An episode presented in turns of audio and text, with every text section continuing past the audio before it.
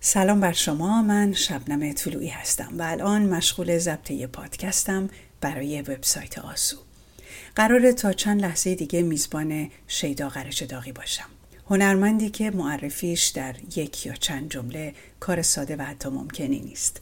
بنابراین به بهانه انتشار نسخه شنیداری اپرای پریا که شیدا قرچداغی بر مبنای ترجمه انگلیسی منظومه پریای احمد شاملو ساخته باهاش گفتگو می‌کنم تا از زبان خودش درباره کارنامه درخشان هنری و حرفه بشنویم و بیشتر بدونیم.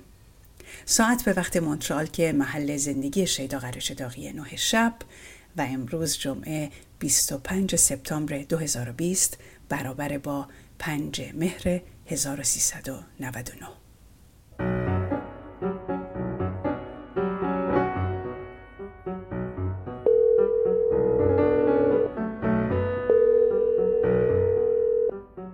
الو. سلام خانم قرش داغی سلام سلام خانم حالتون خوبه؟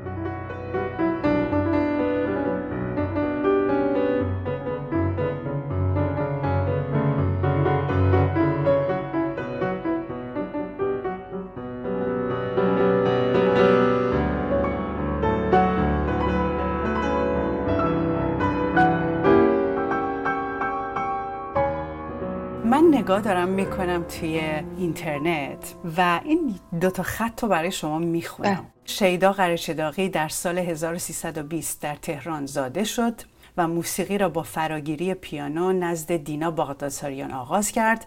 بعدها برای تحصیل موسیقی راهی اتریش شد و تحصیلات خود را در رشته پیانو و آهنگسازی در آکادمی موسیقی وین به پایان برد.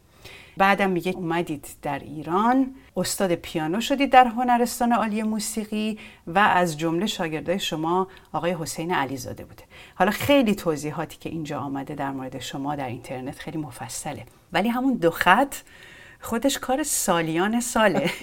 درسته؟ شما متولد سال 1320 در تهران هستید. بله بله. اون همش تا حالا خون هرچی خوندین درست بود. سال 1320 میشه فکر کنم حدود 1941 میلادی. حتی الان هم که نگاه می‌کنیم ما می‌بینیم که شاید همه دخترها این آزادی عمل رو ندارن که بخوان انتخابی بکنن فرستاده بشن به خارج. حالا غیر از مسائل گرفتاری های ویزا و اینا که وجود داره ها. خیلی بر من جالبه. اگر که اجازه بدید یه سر دلم می‌خواد راجع به بستر خانوادگی شما صحبت بکنم ببینم که شما در چه بافت خانوادگی و فرهنگی رشد کردید. اون دختر کوچولویی که اسمش شیدا کوچولو بوده در چه خانواده رشد کرده و که بعد به این نتیجه رسیده که حالا من برم اتریش و موسیقی بخونم. به قول معروف میگن که برای بزرگ کردن یک بچه یک ده لازمه. و این واقعیت داره. به طور کلی باید یک امکاناتی فراهم باشه که بچه ها به یک موفقیت هایی برسن. همطور که می‌دونیم موسیقی خب در مملکت ما سالهای سال بلکه قرنها خیلی کنار گذاشته شده بود و به عنوان هنر بهش نگاه نمی کردن خیلی بعض وقتا بنا بود زیرزمینی کسی یاد بگیره آموزش داشته باشه. در به عنوان یک فرهنگ عمده حساب نمی‌شد. به لحاظ همون مسائل مذهبی. ولی باید بگم من شانسم این بود که از دو طرف چه مادر و چه پدر با یه خانواده خیلی آزادی خواه و ترقی خواه با اینها بودم. پدر بزرگم حبیب الله صحیحی پدر مادرم. از طرف رضاشاه رفت به فرانسه. تحصیل کرد وقتی برگشت در دانشگاه تدریس فرانسه می‌کرد و کتاب زیادی رو ترجمه کرد از ادبیات فرانسه. و خب برای منم اون ترجمه های فارسی شو بر من می خب برای رشد فکری من خیلی خوب بود و خیلی لازم بود. خیلی علاقه داشت به سینما. اون زمان ها پشتبونا تابستون فیلم میذاشتن. چیزی که تو ذهنم هنوز هست اپرایی که با پدر بزرگ رفتم سر پشتبون اون اپرای توسکا رو دیدم. یک صحنه ای داره که یک نقاش انقلابی محکوم به اعدامه و سر پشتبون قلعه ای منتظر اینی که تیربارونش کنن. آغاز می‌خونه. و با ستاره ها حرف می‌زنه. و خیلی جالب بود که ما که همون نشسته بودیم توی تراس سینما ستاره ها روز آسمون بودن. من هنوز من از بچگی نمی‌دونم 6 7 سالم بود چند سالم بود. هنوز یادمه اون فیلم سیاه سفید روسی رو. و شاید به این دلیله که من خیلی به موسیقی صحنه ای علاقه دارم چه اپرا و چه فیلم هایی که من براشون موسیقی ساختم.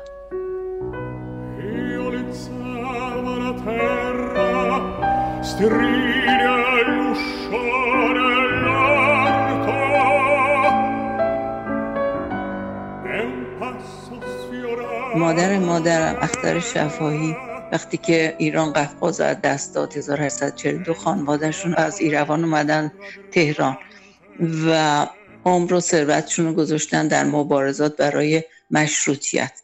پدر پدرم اتفاقا اونا هم از یک خانواده بودن که همون در اثر دست رفتن قفقاز آذربایجانی بودن آذری بودن موندن توی آذربایجان.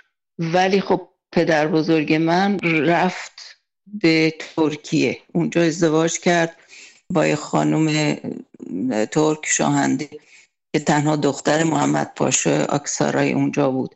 صاحب نه تا بچه شدن که پدر من هشتمیش بود. بعد از اینکه مهندسی شد دانشگاه امریکایی گرفت اومد ایران با مادر من ازدواج کرد. مردی بود بسیار ترقی و متجدد. به لحاظ اینکه از اسلامبول هم اومده بود خب اونجا ترکیه پیشرفته تر از تهران و ایران بود. اما من پیانو می زدن فارغ تحصیل کنسرواتور اسلامبول بودن. مادرم فریده صحیحی اون هم خب تو دامن مادر و پدری که پیشرفته بودن بزرگ شده بود. وقتی ما شروع کردیم من و خواهرم به پیانو زدن اونم شروع کرد به یادگیری.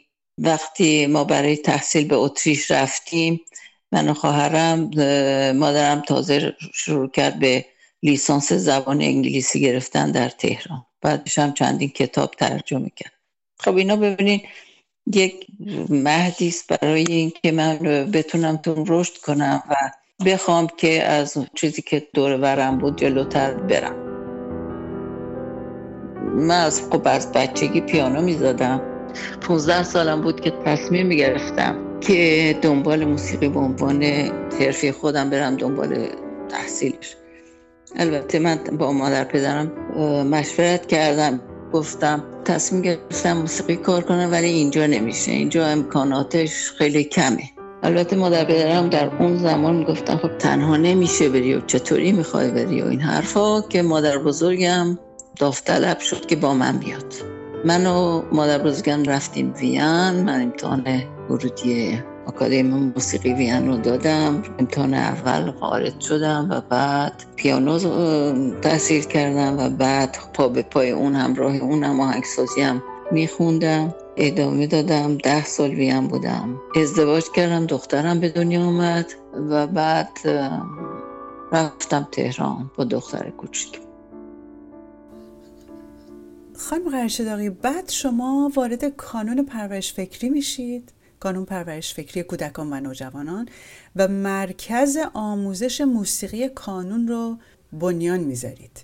بله اینو خانم لیلی امیر ارجمند که ایشون مدیر مدیر عامل همین کانون پرورش بودن از من دعوت کردن که من برم اون کارو بکنم. خب وقتی که خب من قبول کردم بازم به لحاظ اینکه خب جوان بودم و اشتیاق داشتم که کاری کرده باشم خدمتی کرده باشم موسیقی رو بتونم یه گوشش رو بگیرم رواج بدم.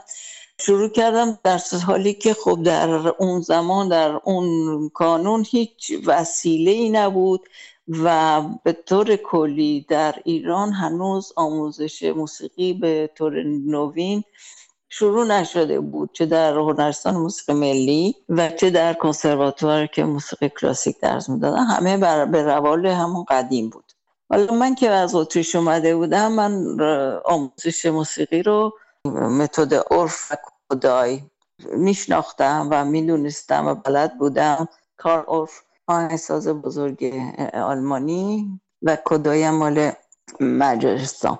به هر حال اینا دیدن که این بزرگان که باید موسیقی رو قبل از اینکه بچه بخواد بره مدرسه باید شروع کرده باشه. نه اینکه اکادمیک بلکه به طور آزاد کدایی بیشتر میره روی آواز؟ عرف با این سازای عرف که خودش اختراع کرد و گذاشت و بیشتر سازای کوبهیه بچه می‌تونه خیلی به آزادی و آسونی از همون بچه سه چهار سالگی شروع کنه و هم بزنه و هم بخونه و هم با موزیک حرکت کنه و بالاخره الفبه موسیقی رو احساس کنه و بشناسه. که قبل از که بره بشینه پشت یک ساز کلاسیک مثل پیانو یا ویولون یا هر ساز دیگه ای اگر این رو بلد باشه خیلی مشتاقانه میره. این خودش احتیاج داشت که یه سری مربی آماده این کار بشن. من دست به کار شدم یک سری از دانشجویان هنرهای زیبا که تو رشته موسیقی تحصیل می‌کردن ازشون دعوت کردم اومدن و با این رشته یه کمی تعلیم دیدن. بعد بالاخره اون سازها ما از آلمان وارد کردیم. خب به از اون احتیاج به شعر و آواز و اینا بود که بازم هیچ شعر و آوازی برای بچه آماده نبود. یا اگر بود بعضی ها بلد بودن مادرایی که لالایی میخوندن برای بچه باشه خب پس بنا یه سری شعر من پیدا می‌کردم آماده می‌کردم که به درد بچه ها بخوره. خب, خب اونم سخت بود. برای اینکه شاعر بزرگی ما همه فقط برای بزرگاه شعر گفتن. اشعاری که به درد بچه ها بخوره و به ذهنشون رو روشن کنه یه کمی ایمجینیشنشون رو یه کمی تقویت کنه وجود نداشت. یا خیلی به ندرت این ورانور بنابود پیدا می‌کردم. با من با دست خالی شروع کردم. هیچی نبود. بنابود دونه دونه فراهم می‌شد. ولی وقتی که من از کانون بعد از پنج سال رفتم پنجا و یک کتابخونه در تمام ایران ما کلاس موسیقی داشتیم. و این خب خیلی موفقیت بزرگی شد. و بعد از اینکه انقلاب شد و من رفتم گفتم خب دیگه همه اینا داغونشون از بین رفت. ولی خوشحالم حالا میشنوم که نه.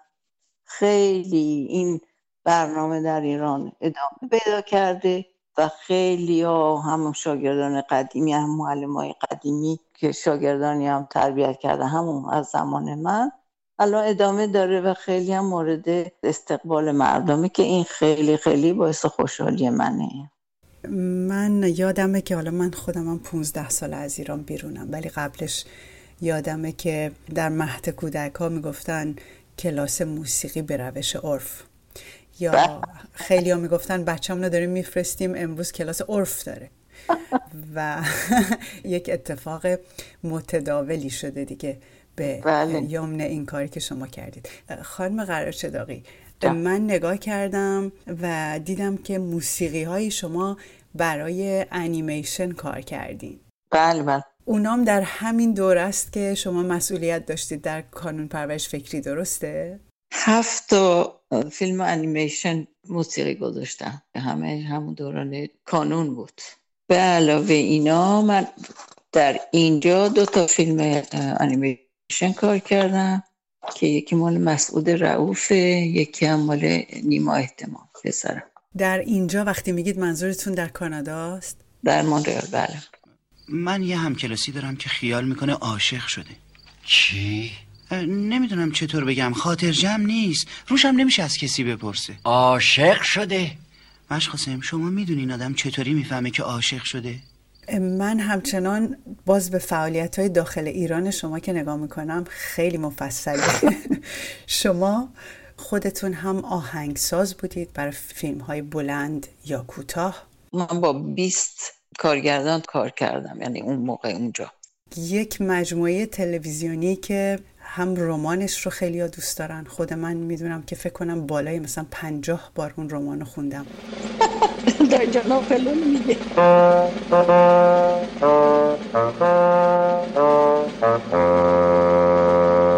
وقتی که تقوایی از من تقاضا کرد که این کار رو بکنیم طبیعتا با هم مشورت کردیم و ایشون خواستش که همطور موسیقی زمان رو من بذارم. من می‌تونستم همون چی میگن از نوازنده هایی که مال همون دوره بودن داره که توش زندگی می‌کردیم سالهای هفتاد 1970 از اونها انتخاب کنم. ولی من گفتم نه. برای اینکه نوازنده های قدیمی اونها طور دیگری می نواختن و صدای موسیقیشون طور جور دیگه ای ضبط شد. پس من باید برم به آرشیو رادیو و از اونجا موسیقی بیارم که اونم آسون نبود و بالاخره با دخالت قطبی که نامه نوشت به رادیو و منو معرفی کرده و من رفتم اونجا و یه دفعه اول اجازه ندادن و بالاخره نذاشتن من استفاده کنم دوباره رفتم. به هر حال یه سری موسیقی رو من اونایی که می‌دونستم استادان قدیم بود مال داره همون فیلم پیدا کردم و ضبط کردم و بردم و بعد دونه دونه گذاشتیم روی این فیلم. البته انتخابش با من بود و نوع ساز برای هر صحنه سلام. من الان اونجا بودم. شنیدین؟ حکمتی می‌خواد اون سالن خودش تنهایی درست کنه. امکانش هست؟ بودجه نداریم. ولی اینکه بودجه ای نخواسته. اون وقته بیکاریشو میاد سر وقت سالن. در این لیست فعالیت های شما اسما مثل اسم خودتون همه درخشانه. از جمله این اسامی اسم بهرام بیزایی هست. شما دو تا فیلم رو برای ایشون آهنگش رو ساختید. رگبار و کلاق.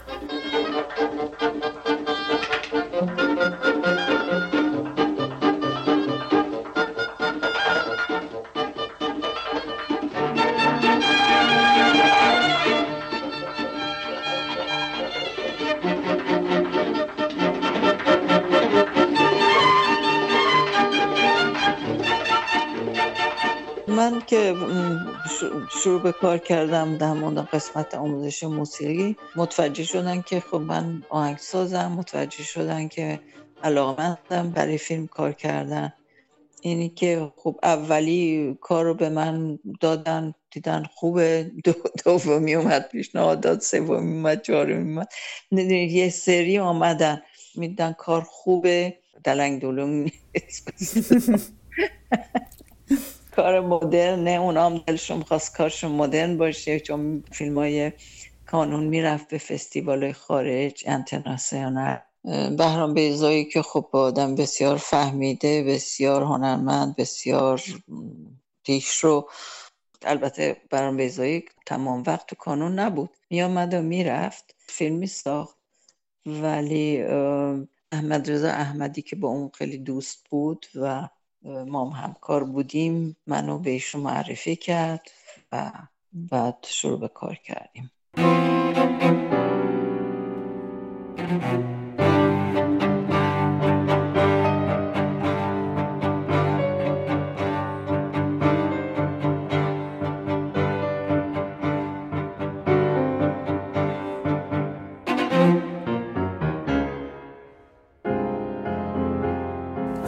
داغی شما در سال 58 ایران رو برای همیشه ترک می‌کنید. درسته نره 1979 بله میشه یک کمی بعد از انقلاب. ما همین دو سه ماه بعد. چی شد که واقعا در فاصله دو سه ماه شما به این نتیجه رسیدید که به قول معروف دیگه جای شما نیست؟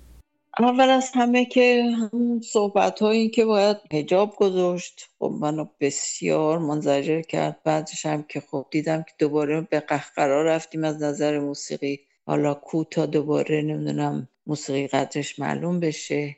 اون چی ساخته بودیم بافته بودیم پنبه شد.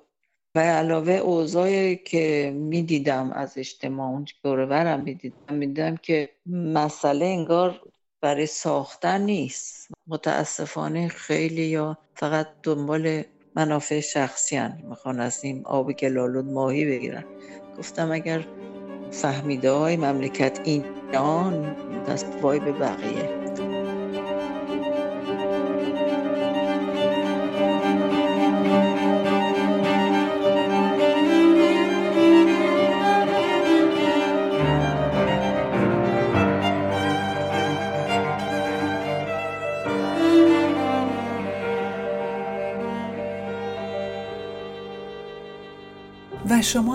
اول میرید به آلمان و میرید به شهر فرایبورگ. آفرین. که چه شهر زیبایی هم هست دیگه در مرز استراسبورگ. و شما اونجا که بودید آیا کار هم کردید یا نه؟ دیگه اون درگیری های اولیه مهاجرت و نه خب من درس می‌دادم توی مدارس موسیقی. می‌دونی که آلمان و اتریش و سوئیس در هر شهری دو تا سه تا مدارس دولتی هست. دولتی کنسرواتوار مانند علاقه مندن و جزو فرهنگ عمومیه. تو هر مدرسه ای خیلی با جدیت به عنوان یکی از دروس اصلی موسیقی هست. منم شروع کردم به تدریس و در زم دو تا پسرم به دنیا آمدن اونجا. آهنگم می ساختم البته نزیاد ولی چند تا هم کنسرت دادیم. من یه سوال راجع به حس و حال بعد از مهاجرت می‌خوام ازتون بپرسم.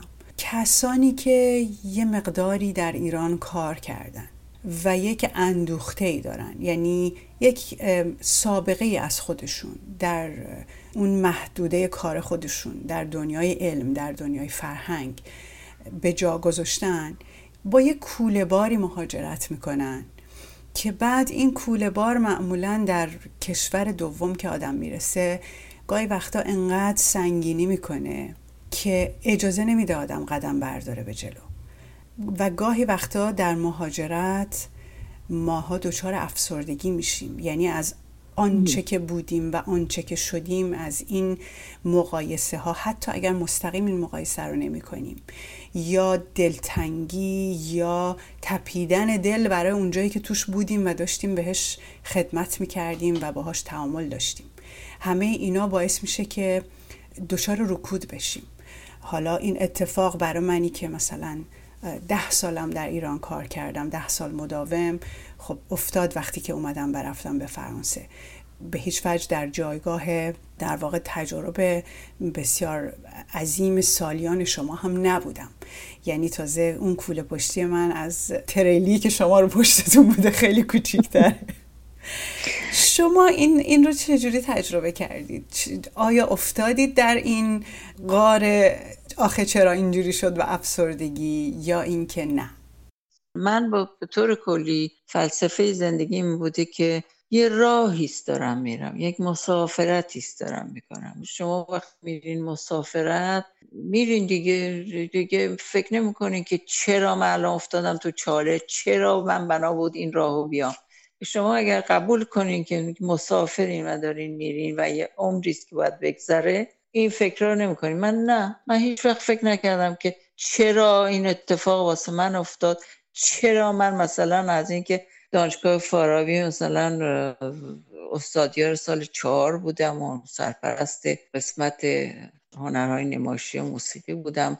حالا من الان باید برم نمی‌دونم یه گوشه تو یک مدرسه کوچیک برم درس بدم نه نه من این فکر رو هیچ وقت نکردم. حتی خب من بعد از چند سال می‌تونستم تو ایران بازنشسته بشم راحت بشم برم تفریح خودم بکنم دیگه. ولی نه اصلا این فکر رو نکردم. من الان هنوزشم دارم کار می‌کنم از تدریس لذت می‌برم از اینکه هر بچه رو بتونم کمک کنم که پیش بره خوشحال میشم.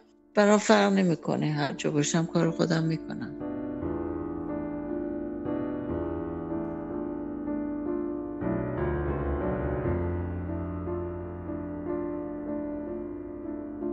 بریم به سراغ یکی بود یکی نبود. زیر گنبد کبود لخت و اور تنگ غروب سه تا پری نشستند اوکی. پریا. پریا گشنتونه پریا تشنتونه. پریا خسته شدین مرغ پربسته شدین. چیه این های هایتون گریتون وای وایتون؟ چی شد که شما در خارج از ایران رفتید به سراغ نوشتن این اپرا؟ اپرای پریا اونم ترجمه انگلیسیش. خانومی به اسم آزاده معیدی در تورنتو بود و با من تماس گرفت. وقتی که من تازه اومده بودم کانادا. 1986 اومدم کانادا. شاید یه سال بعدش با من تماس گرفت. خواسته یک تو تا ایشون کنسرت بر من فراهم کرد که بتونم کنسرت بدم و اینا. و خیلی علاقمند شد که کار صحنه ای داشته باشیم چون ایشون خودش کارگردان تئاتره. گفتم والا من این قطر رو دوست دارم پریا رو. کلا دنبال شعر نیستم مگه اینکه بخوام روش کار کنم. این شعر رو من دوست دارم. های های گریه می‌کردن پریا. خب این یعنی چی؟ یعنی یک فاجعه اتفاق افتاده و همش هم تکرار میشه. های های گریه می‌کردن. خب فاجعه است که ما دیدیم دیگه.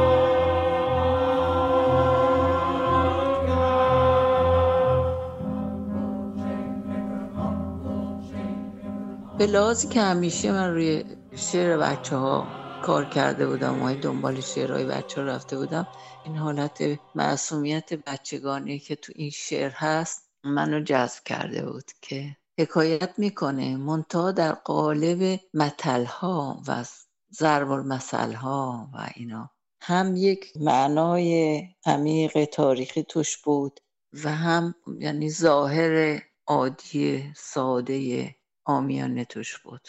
و شما خواستید کسی ترجمه کنه یا ترجمه ای بود که شما پسندید؟ خانم مایدی آقای احمد کریمی حکاکو پیدا کرده و با ایشون تماس گرفت و ایشون این کارو کرد.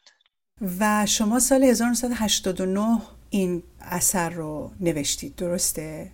بله بله. از سال 1989 که این اثر رو شما نوشتید و بعد در تورنتو روی صحنه رفت.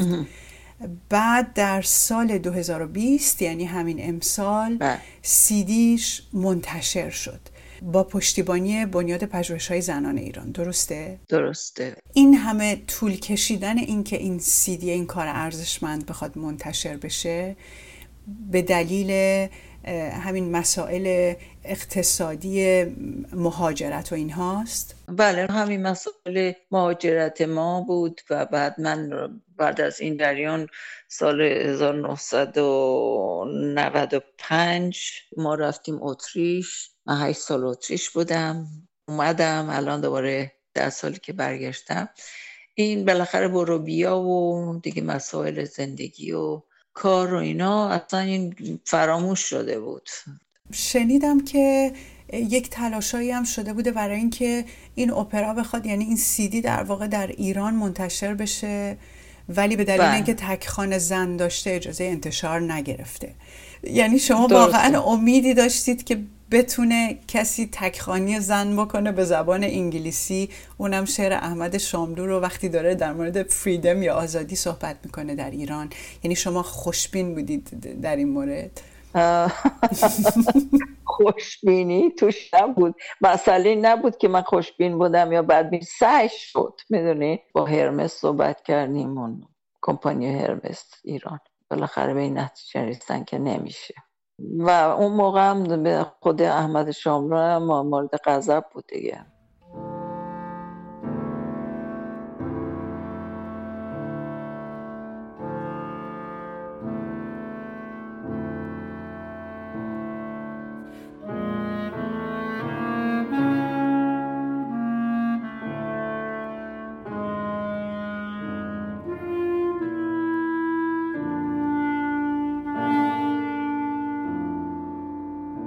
آلبوم دیگری شما کار کردید؟ به اسم دیالوگ. این 2008 و این همش کارهای خودمه از اول تا آخر. سازهایی که توش استفاده میشه کلارینت، ویولون، ویولونسل، پیانو. ده قسمته و این نوازنده ها جزء نوازنده های درجه یک اینجا. و اینو ما ثبت کردیم و کنسرت هم دادیم. یه اپرای دیگه ظاهرا شما نوشتید به اسم سرنوشت یا اتفاق. آفرین. و انقدر خود این اسم برای من جذاب و سوال برانگیز شده که دلم می‌خواد که یه مقدار خواهش کنم در این موردم توضیح بدید لطفا. در مورد این اپرا باید بگم که یه داستانی چارچوبی داشتم که اصلا راجب سرنوشت و اتفاق نبود. در حقیقت بقیهش رو خودم ساختم دور تا دور اون چارچوب. اونم سلیمان بود با سیمور که بعد دکتر استلامی به من گفتن که سلیمان همون جمشیده در حقیقت. در نتیجه من اینو عوض کردم شد جمشید و سیمور بهترم شد. حالا من نمی‌دونم باید راجبی صحبت کنم یا نه یا اینکه بعد سورپریز باشه برای آینده. اجازه بدین که بعدا راجبی صحبت کنیم. ولی خب این مسئله سرنوشت یا اتفاق دقدق خاطر همه آدمای رو زمینه. همه اکثریت مذهبیون فکر می‌کنن که قسمت بوده و بنا بوده این بلا به سرشون بیاد یا این. خوشبختی. من خودم معتقدم به همونی که گفتم. یک راهی است. یک مسافرتی است. ما میریم. یه اتفاقاتی هم سرمون راهمون میافته یا نمیافته.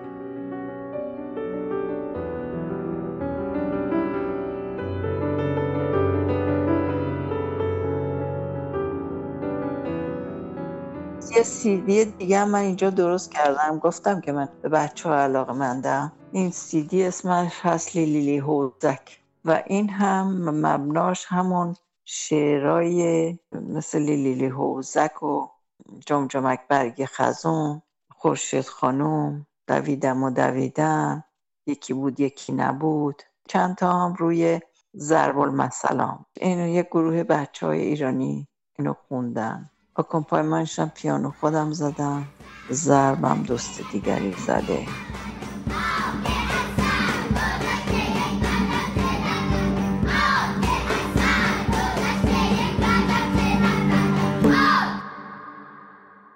دیگه یه سیدی دیگه هم دارم. به اسم صدای پای آب. که خانم جویا خونده اینم شعرها مال سهراب سپهری کسرایی مشیری. نیمایوشیچ بابا طاهر است البته بابا طاهر قبلا یه کانون ثبت شده بود با صدای زنگنه.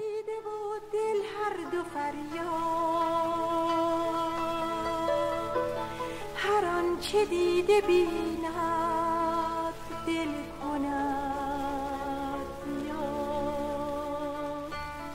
خانم قرشداقی در نبود شما در ایران به شما مثل یک لوح سپاس و تندیس قمرالملوک وزیری دادن. و ظاهرا شما کسی رو به نیابت از خودتون معرفی کردین که جایزه رو دادن به ایشون. بله حالا دست من بالاخره دست من رسید.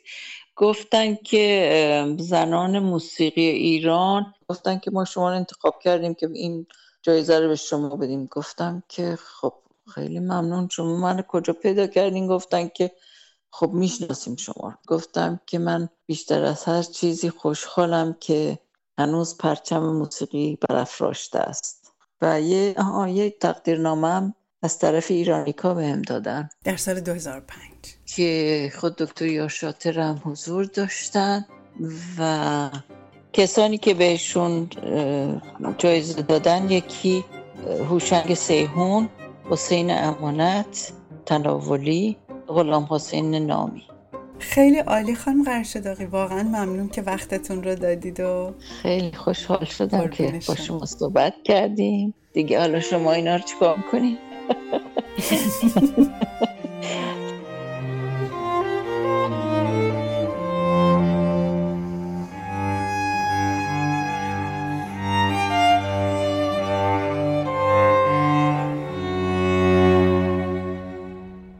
ممنون از همه شما که شنونده گفتگوی شیدا قریچداغی با من شبنم طلوعی بودید برای وبسایت آسو.